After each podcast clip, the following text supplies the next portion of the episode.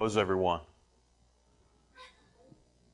We had the youth at our house Friday night, this past Friday night. I just want to say, and you guys have some great kids. We had a great time. You know, I believe that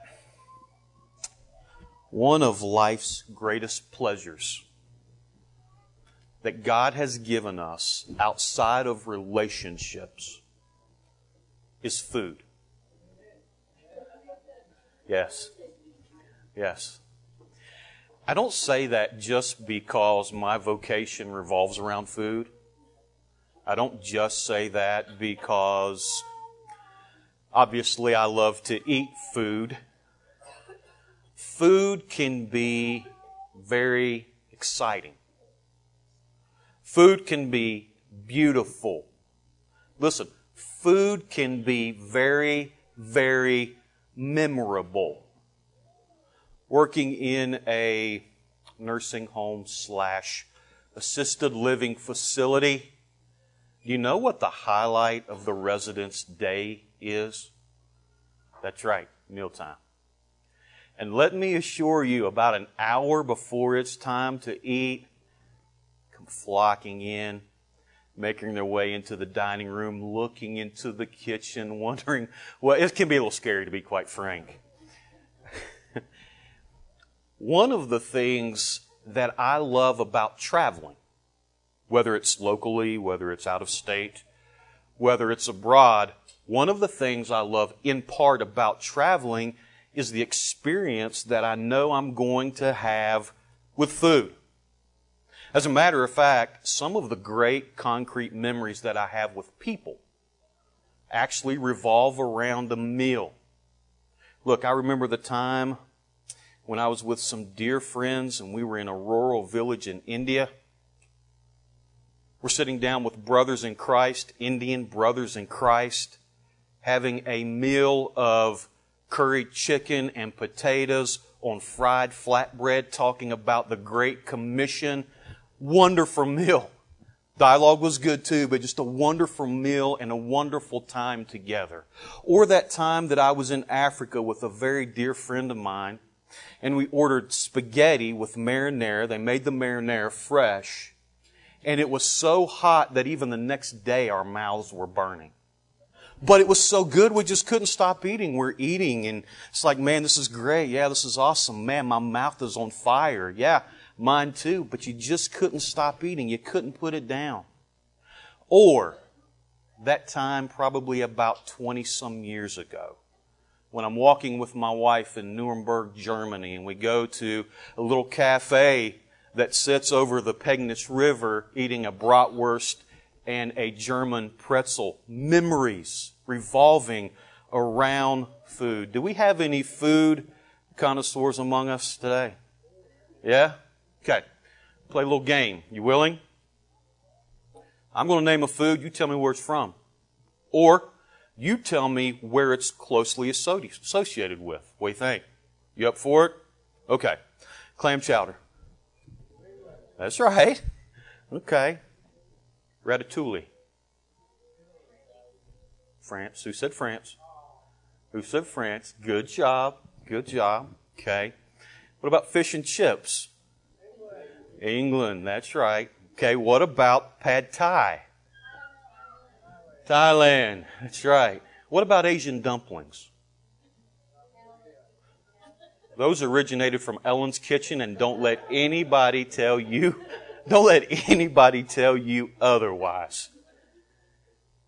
So many foods are so different, and what may appeal to one person may not appeal to another. But when you think about a universal food, something that may be found in every continent and in every country, what might you think of? I'll give you a hint. It's found right here. Bread. You think of, you think of bread. Now, I'm not a world traveler by any means, but all the places that I've been to, whether it's been the elegant strip mall in the airport at Amsterdam or rural village in West Africa, one of the things that I know I can always find to satisfy my hunger, regardless of the culture or the area is a piece of bread. So when I'm standing at the marketplace evaluating my options, okay, do I take the piece of fish that the flies are congregating on? Do I choose that portion of meat that's boiling in the midday sun, that unknown meat that Brian and I ate on one of the last trips that we were in Africa on? Do I, do I choose that chicken intestine skewer? That's always a favorite, or the chicken beak, good for the teeth. No, I'm going to, in the midst of all of these exotic exceptions, I'm going to choose the familiarity of bread. I'm going to talk to you briefly and simply this morning about bread, but not any kind of bread. Bread that gives life. Bread that has life. Bread that when we partake of it, we receive the abundance found in that life. Open your Bibles, please, to John chapter 6 as we talk about bread that satisfies.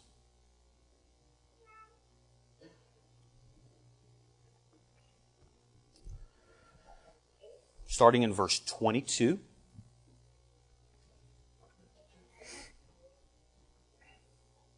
John chapter 6, verse 22.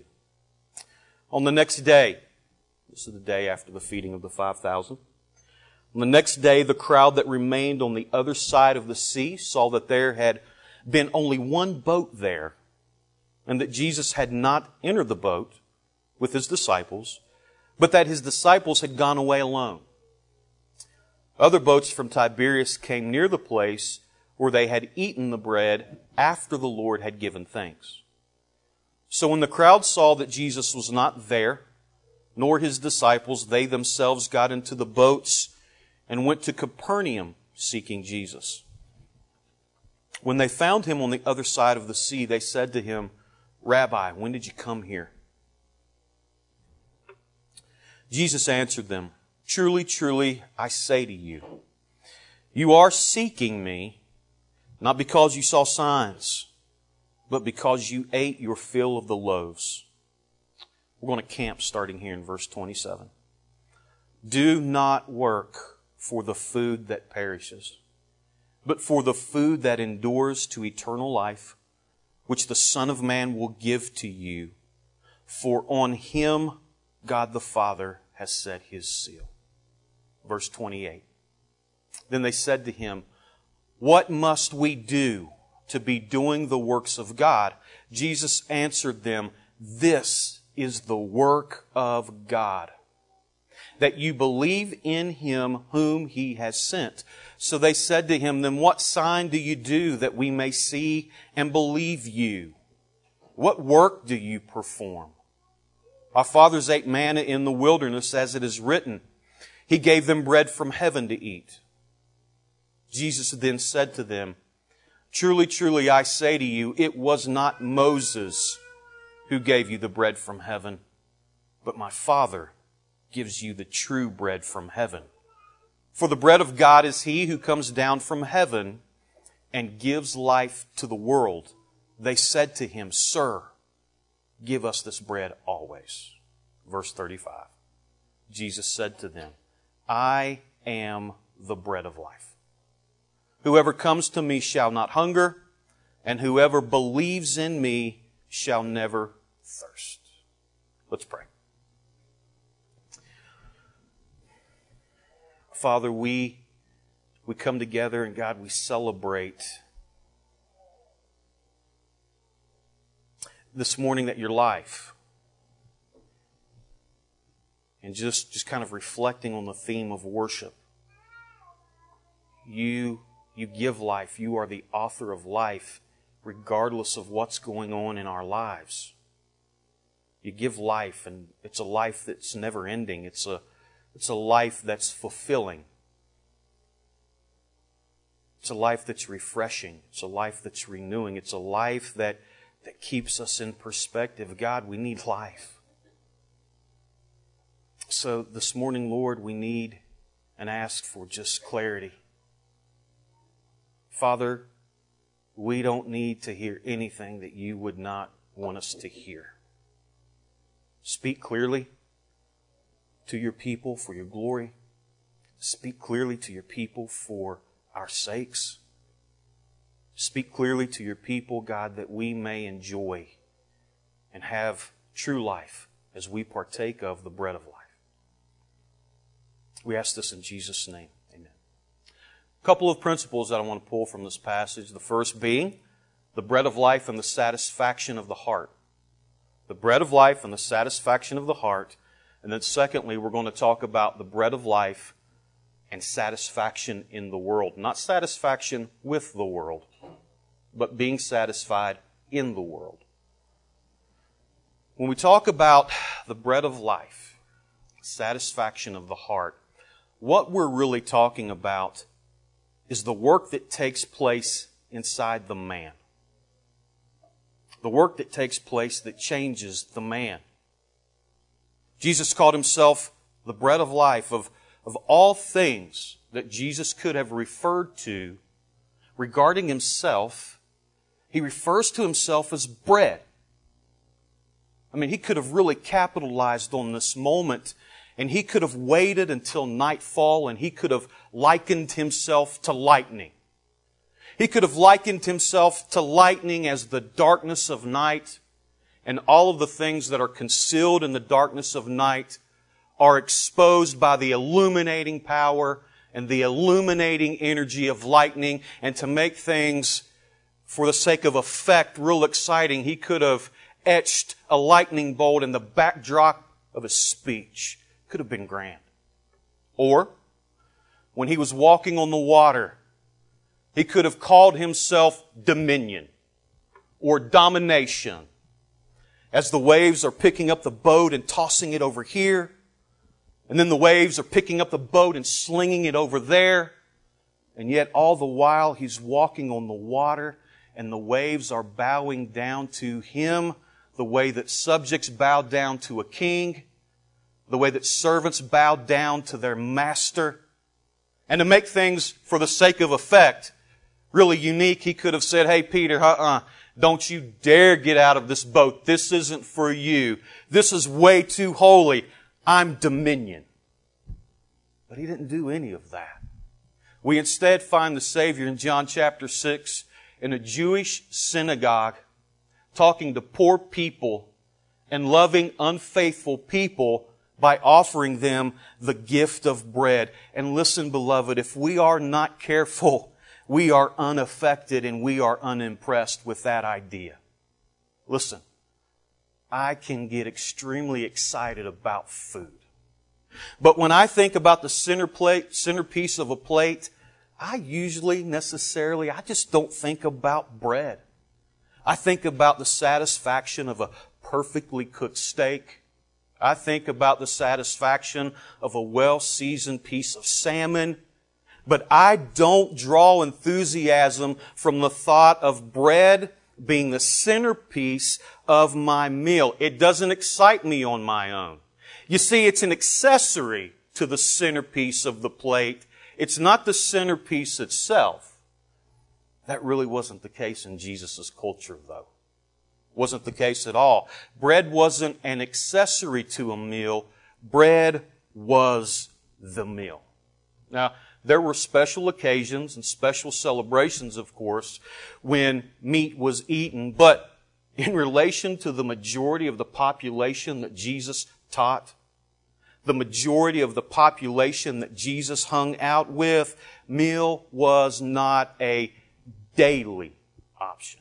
It was a, it was a luxury that they could partake of on occasion and the times were far and few between. But in Jesus' day, bread was so much the centerpiece of eating that bread itself came to mean food. And I believe it's even evident in this passage as we see food and bread being used interchangeably. So a person knew if I have bread, I have life. Listen, that's what makes Jesus' claim so radical. In calling himself bread, Jesus is making a profound statement. Not only is he declaring that he has life, not only is he declaring that he's defined by life, but his life is such that he has abundant life within himself to give to others to completely change the quality of their lives. Listen, Jesus doesn't claim that he's a type of bread among other types of bread.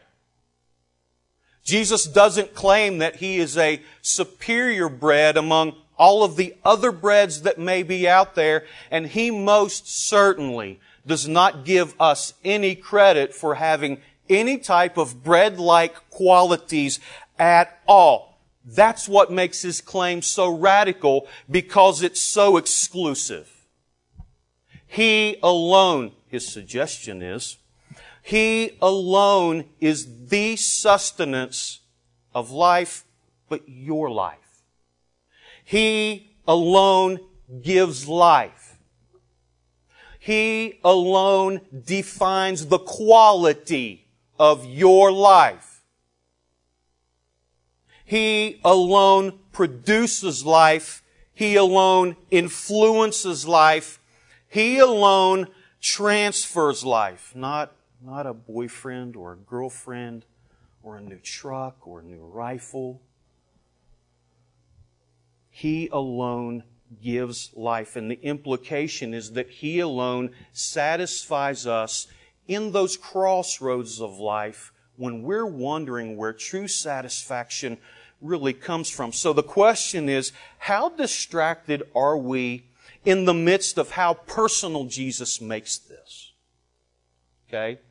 Because to be quite honest, He's establishing a pretty personal framework for us. Think about it. I'm the bread of life given for you. It's I and you.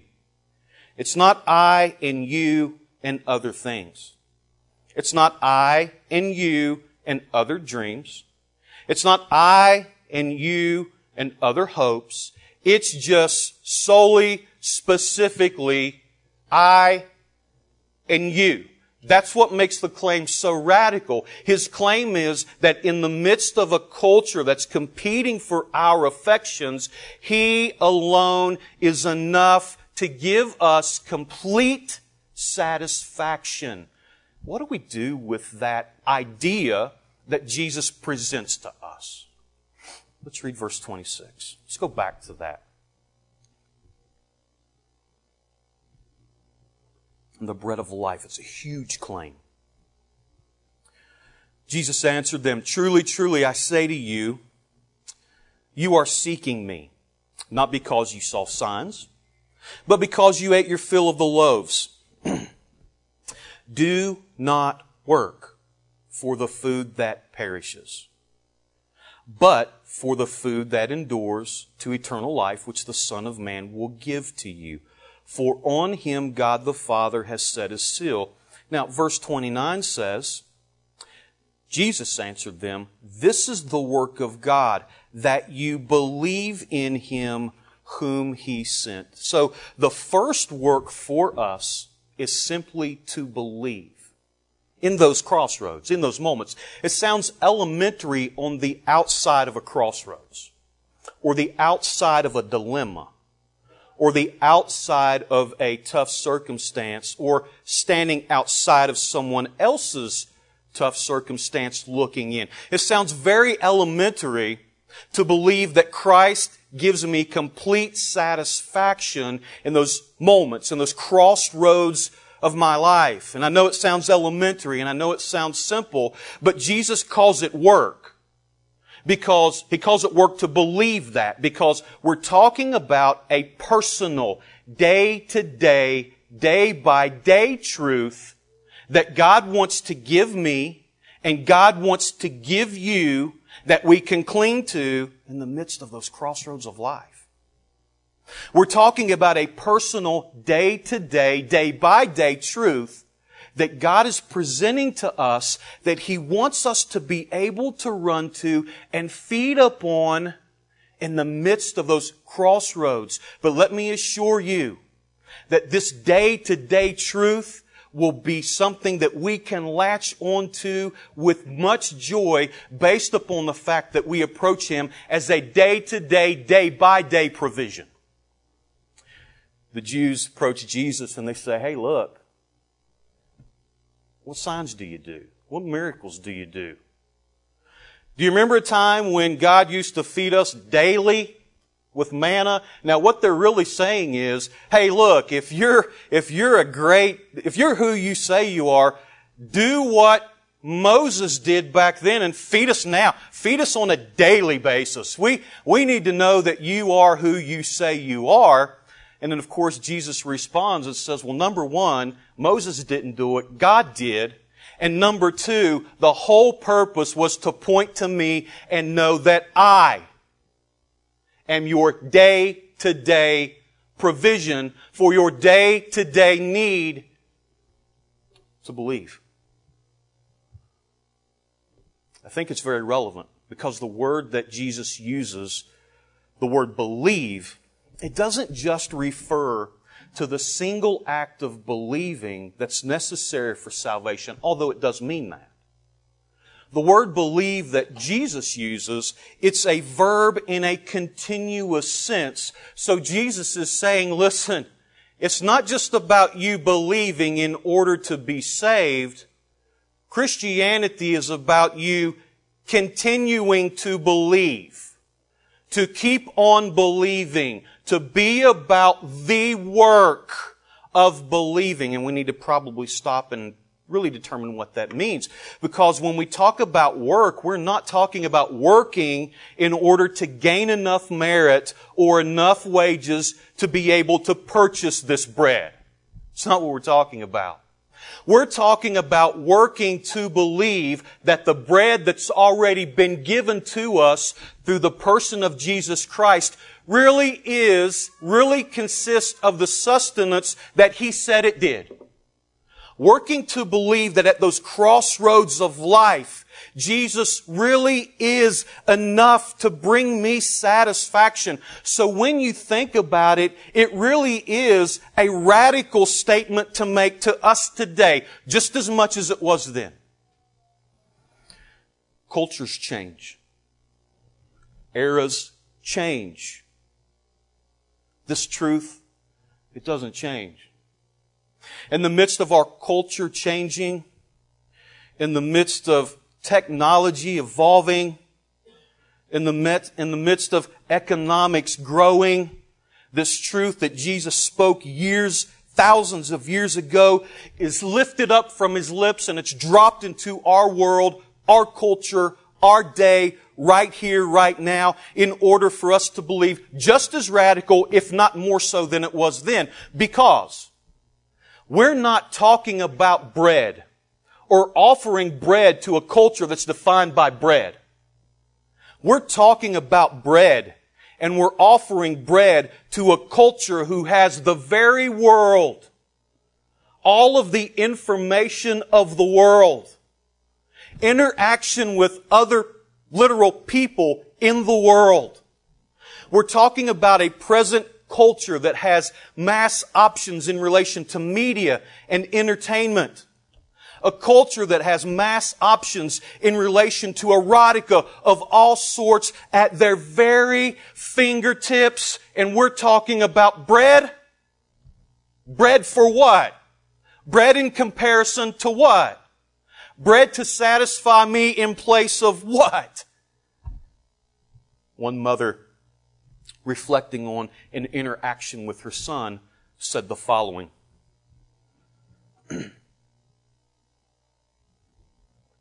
Mom. Mom. Hey, mom. I looked up at my son. I'm sorry. What? What? I asked. Did you hear anything I said? No, I admitted.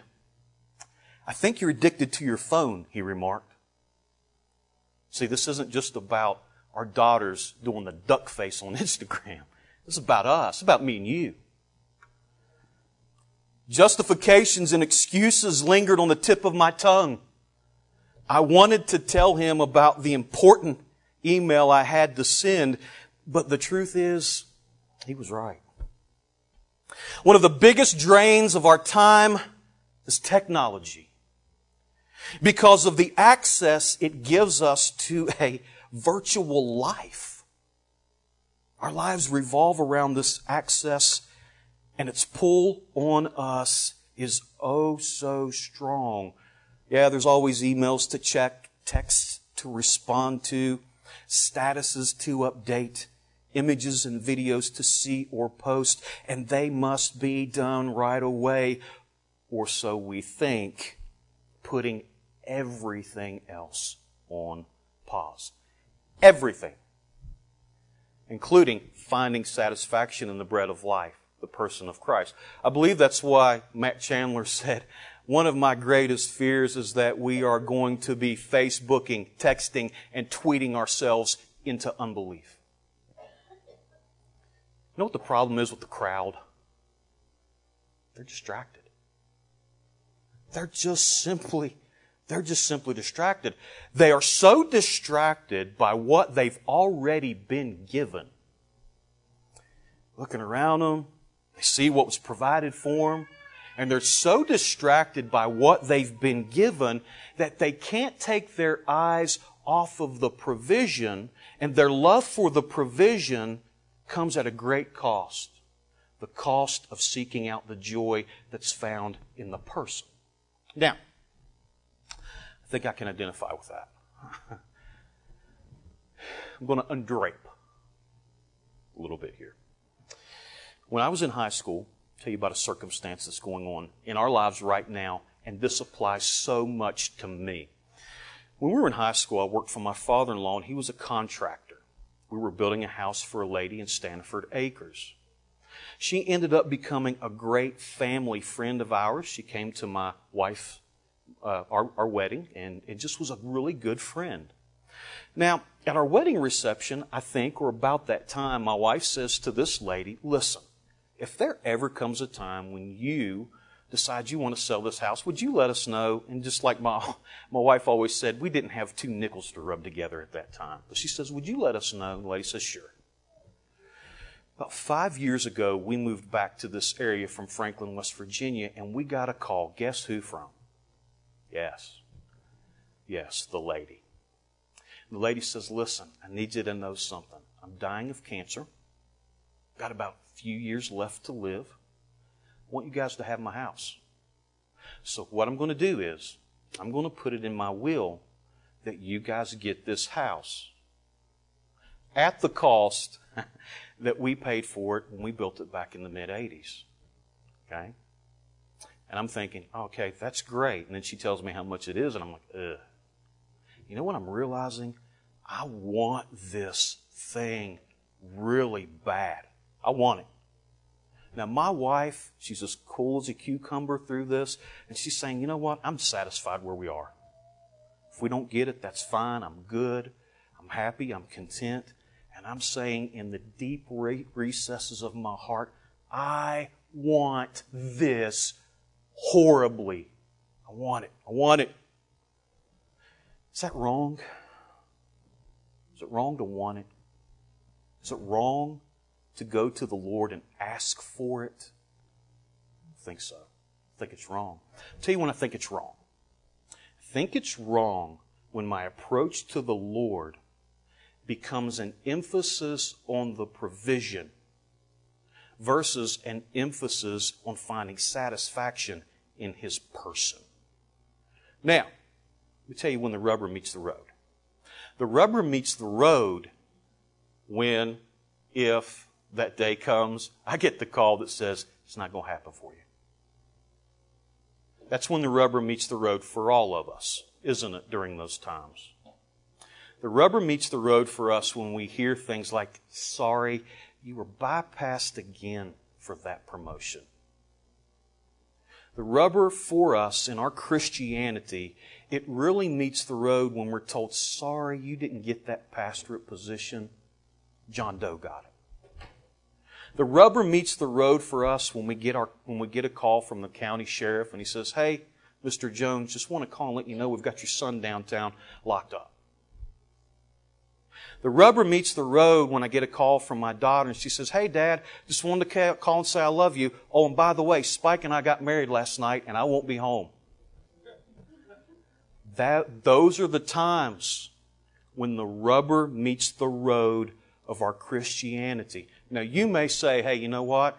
I'm not confronted with those type of big issues in my life. Understand? God, I, I get it. Praise God for that. Maybe it's those subtle issues of your life in your life. John Piper has a word for you. he states this. the greatest enemy of hunger for God, so let's talk, let's stop there. The enemy that fights against me having satisfaction, soul satisfaction in the person of Christ, back up. The greatest enemy of hunger for God is not poison, but apple pie. Maybe it's not the big things. Maybe it's the little things of everyday life. Those subtle things that distract us. The issue is distraction. It's not the banquet of the wicked that dulls our appetite for heaven, but endless nibbling at the table of the world. It's not the X-rated video, but the primetime dribble of triviality that we drink in every night. So maybe it is the subtle things of everyday life that just pull us away from finding our complete satisfaction in the person of Christ. Now let me tell you why that needs to be real and relevant to us. Because I believe this, guys. I believe that the manner by which I work to believe in here, it will determine the way by which I work out there. The way that I work to believe in here will empower the way that I work out there.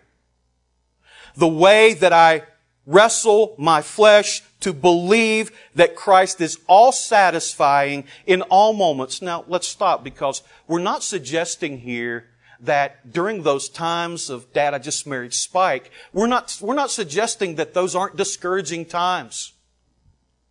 We're not saying that being satisfied in Christ means to never be discouraged. What we are saying is to be satisfied in Christ means that I'm never crippled.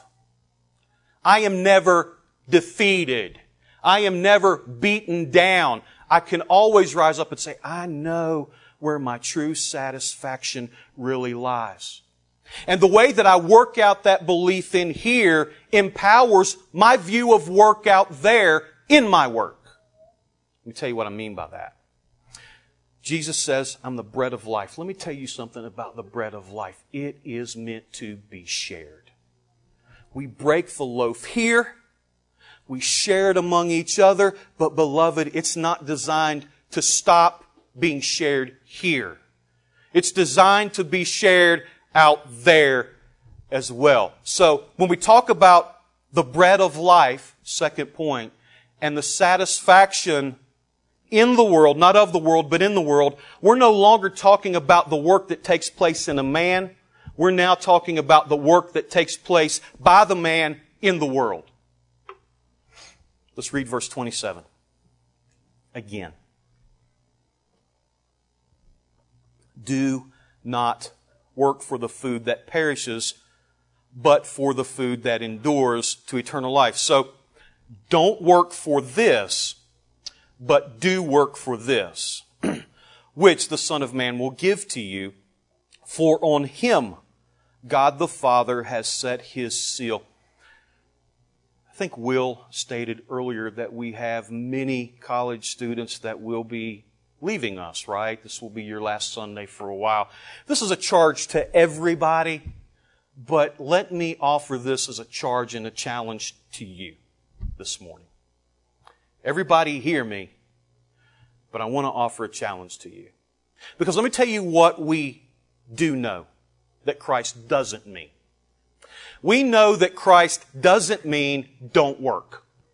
We know that He means that. Now, I don't say that just because I feel like my life is defined by perishable work. I mean, come on, man. I get up every morning. I go to a job that's perishing. I work for food that's perishing. I come home to a house that ultimately, although may very slowly, is perishing.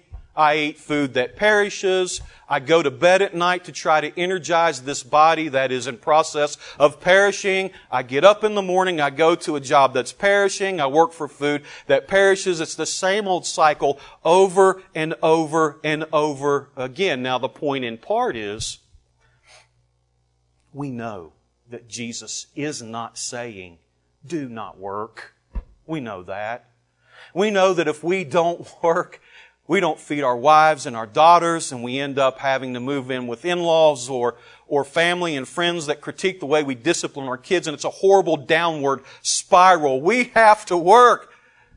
We have to work. We're called to work. As a matter of fact, Paul said in 2 Thessalonians 3.10, man, if you don't work, then you don't eat. So we know we're called to work.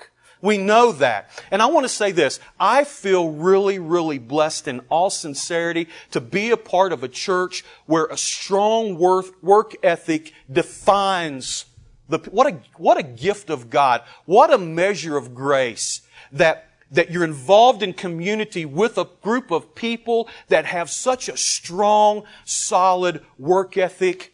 Thank you for that example. I just don't know that I believe that a strong work ethic on its own is enough. I guess what I'm trying to say is I believe the principle of work has to be coupled with and complemented by a right priority of work and a right purpose for work. So let's be really clear as we try to unpack this, college students. Let's be very clear in the midst of Christ saying, don't work for this, but do work for that. Since we know we're called to work, and since we know that Jesus says, don't work for food that perishes, but do work for food that endures to eternal life, he has to mean that one has a place of authority and one has a place of priority over the other. He has to mean that. He has to mean that my work in the world is a platform to accomplish the work of Christ.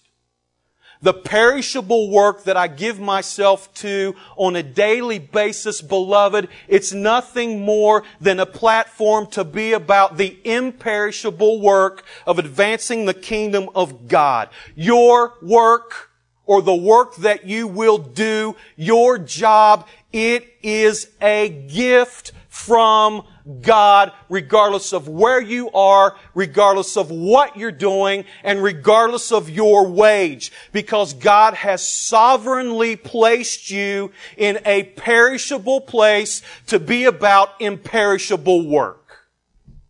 And you say, how in the world is my work and my job a gift from God. How in the world is that possible? I am way overworked and I am way underpaid. Well, let me tell you two reasons why we know it's a gift from God. Number one,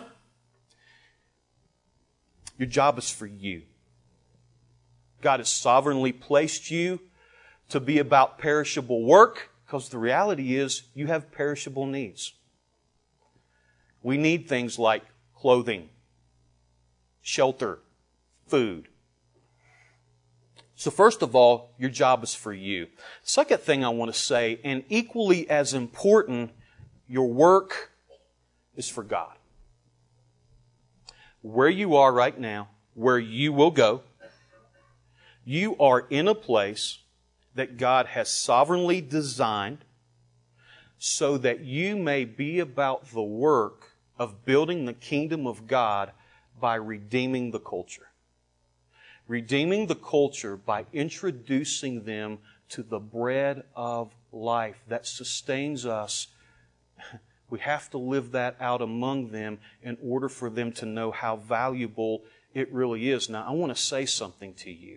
That changes completely your view, should, I pray, by God's grace, changes completely your view of the level of importance of your job. let me stop there. Mothers, wow. Man, wives, man, the work that you do is amazing. It's imperishable. You are building and working and laboring for the advancement of the kingdom of God in ways that I may only dream of. Thank you, thank you, thank you. Thank you for the work that you do in a perishable world that has imperishable effects. Thank you for that. I pray that that changes your view, sir, of the level of importance of your job. I don't want to be super spiritual right now and say, hey, you are where you are. God sovereignly designed it, so just love what you do. If you don't love what you do, try to find something different. Yeah, be joyful in what you do. Try to have a job that you enjoy and can be fruitful in. But it doesn't change the level of importance in where you are now and where you will end up. It's not about what we do for a living. See, this is a game changer in life. It's no longer about what we do for a living. It is now about how well we do it. And I want to suggest this morning that we be extremely cautious I want to suggest that we be cautious in stating things like, okay, well, I have to devote this amount of time to the church. Or I have to devote this amount of time to the work of the ministry, kind of suggesting that we might have a secular job over here regarding our, vac- our vocation, and then we have a spiritual work to do over here in relation to the church. We do not live in two worlds. We do not live in a world that's vocational and a separate world that is spiritual. Where I'm functioning right now in my workplace is a sign of submission to where God has me right now in relation to building the kingdom. And I'm, am I going to be more humble here than I am at my job? Am I going to be more submissive here than I am in the workplace? Am I going to care about advancing the kingdom more here than I would out there where I work and live and know a lot of people, sadly, more than I know a lot of you? I, don't, I don't think that's the call. Yes, work. Work. And use your, use your perishable work to build an imperishable kingdom. John Piper says, No beaver or bee or hummingbird or ant consciously relies on God. No beaver ponders the divine pattern of order and beauty and makes a moral choice to pursue excellence because God is excellent. No beaver ever pondered the preciousness and purpose of God and decided for God's sake to make a dam for another beaver and not for himself. But humans have all of these potentials because we are created in God's image. When God commissions us to subdue the earth, I think Wednesday night Hamlet referred to the pattern, the male pattern. When you meet a man you don't know, you shake his hand. What's the first thing you ask? What do you do for a living? This idea changes all of that. If you would have said, Paul, what do you do for a living? He opened his letters and told us, I'm a slave to Christ. That's what I do for a living. Piper goes on to say, when God commissions us to subdue the earth, we're talking about our work right now, to shape it and use it. He doesn't mean do it like a beaver. He means do it like a human a morally self-conscious person who is responsible to do his work intentionally for the glory of the master. Therefore, the essence of our work as humans must be that it is done in conscious reliance on God's power and in conscious quest of God's pattern of excellence and in deliberate aim to reflect God's glory. And if I may bow low enough to add a comment to John Piper's statement, to offer living bread and advance the kingdom of God in what may seem to be an, a fulfilled culture, although deep down they greatly need the bread of life. I want to read three verses out of this passage. Look at verse 7 with me.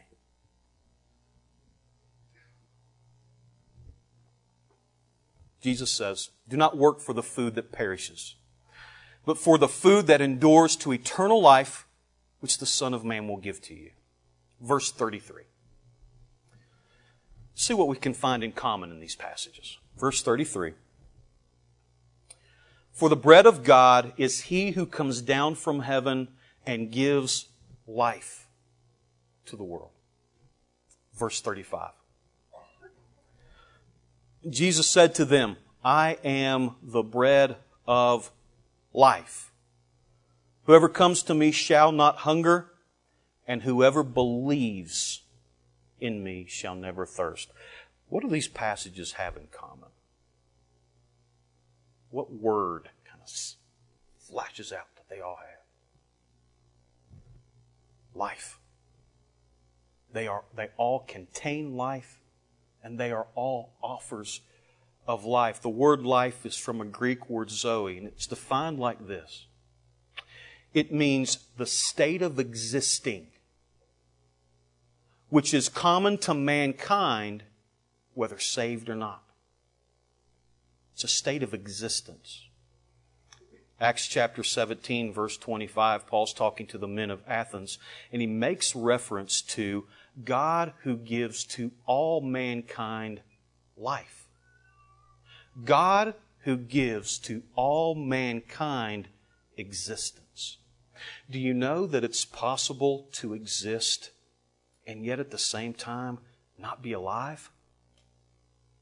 Do you know that it's possible to be a life and not be full of the life, of the bread of life? I think that there are probably a lot of people in this room right now, and you probably feel very unappreciated. You're, you're, you're a woman you're at home with the children. You invest in them. You feel like you're overlooked. You feel like you're bypassed. You're a husband. You're a man. You're working all day. You feel it's not appreciated. Let me encourage you. You have life. You are carrying life. You are giving life. Every single man and woman in this place, you are a carrier of life, and thank God for you. And thank God for your work. And in the eyes of a Savior, if you care about life, listen, listen. If we're not striving to believe that Christ is all satisfying in those moments of crossroads, I can see why we're unfulfilled average American eats approximately 35,000 hours in their lifetime. When you break that down, that's eight years of continually eating for 12 hours a day.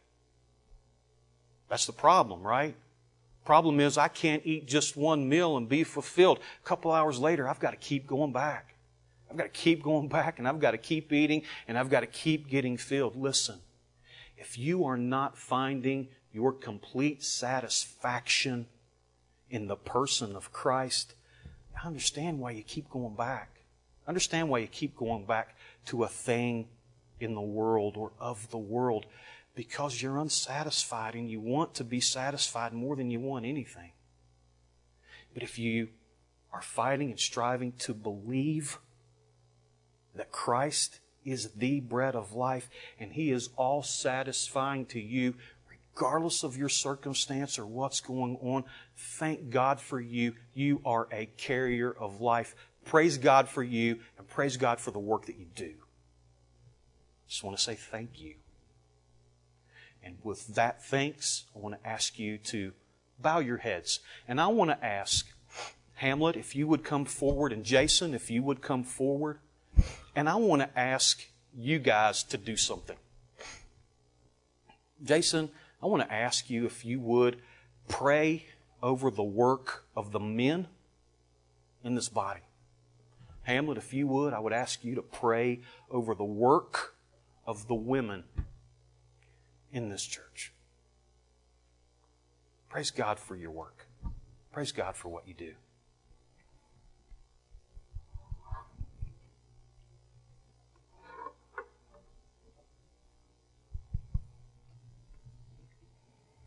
God, we thank you that you have appointed us as your image bearers to work in this world.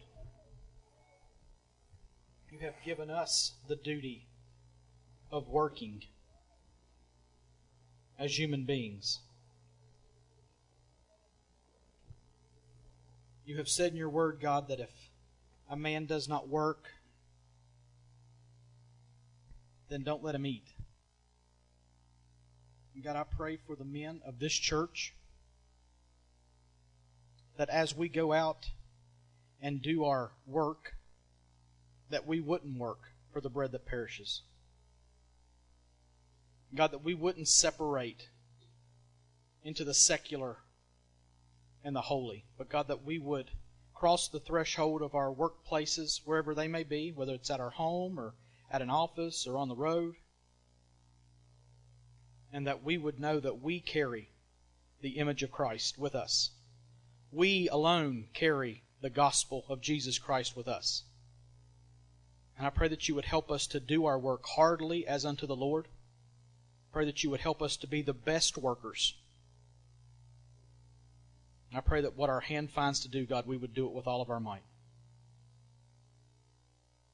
God, teach us the doctrine of vocation. May we work to subdue the land, subdue the earth, and to rule over it, and not give work to the secular people who do not know you, but may we carry your name to them and testify of your greatness in that. God, thank you for the men of this church. Thank you for the jobs that they have and for those that may be looking for work. God, pray that you would provide a, a job for them, that they might be able to provide for themselves, their families. And pray that you would bless that work. Bless the work of their hands, God, as they commit that to you. We commit that to you now, God, in Jesus' name. Amen.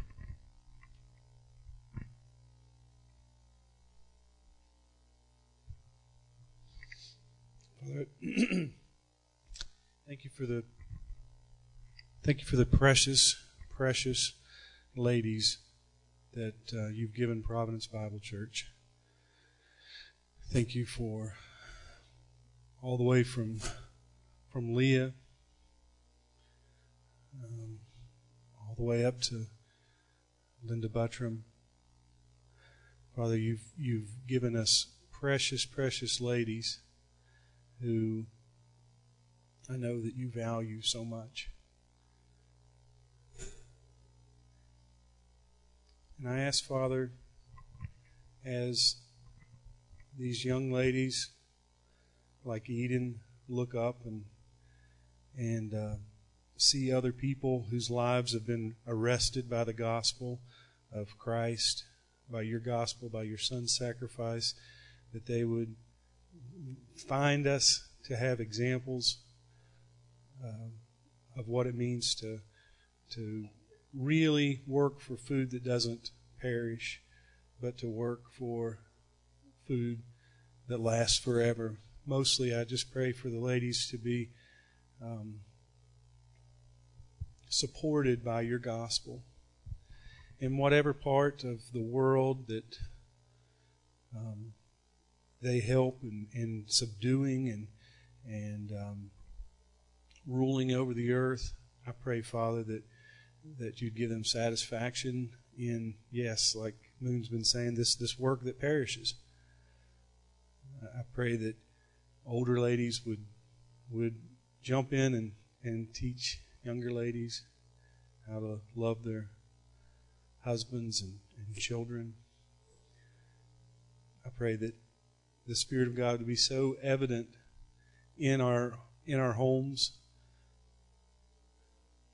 by women who don't fear anything that's frightening, but they um, are devoted to loving and respecting their husbands. Father, I pray for all these ladies that, that are among us who um, are unmarried and are are looking towards the future. I pray that they would be totally devoted to you as their husband, and that they would they would find hope and peace in in serving you with all their hearts. God, you've you've made us all different, and I, I do believe that you've just given us a kaleidoscope of your grace in in in the work that perishes and the work that lasts forever. God, your gospel is what releases all of us. Thank you very much for the ladies that represent you at Providence Bible Church.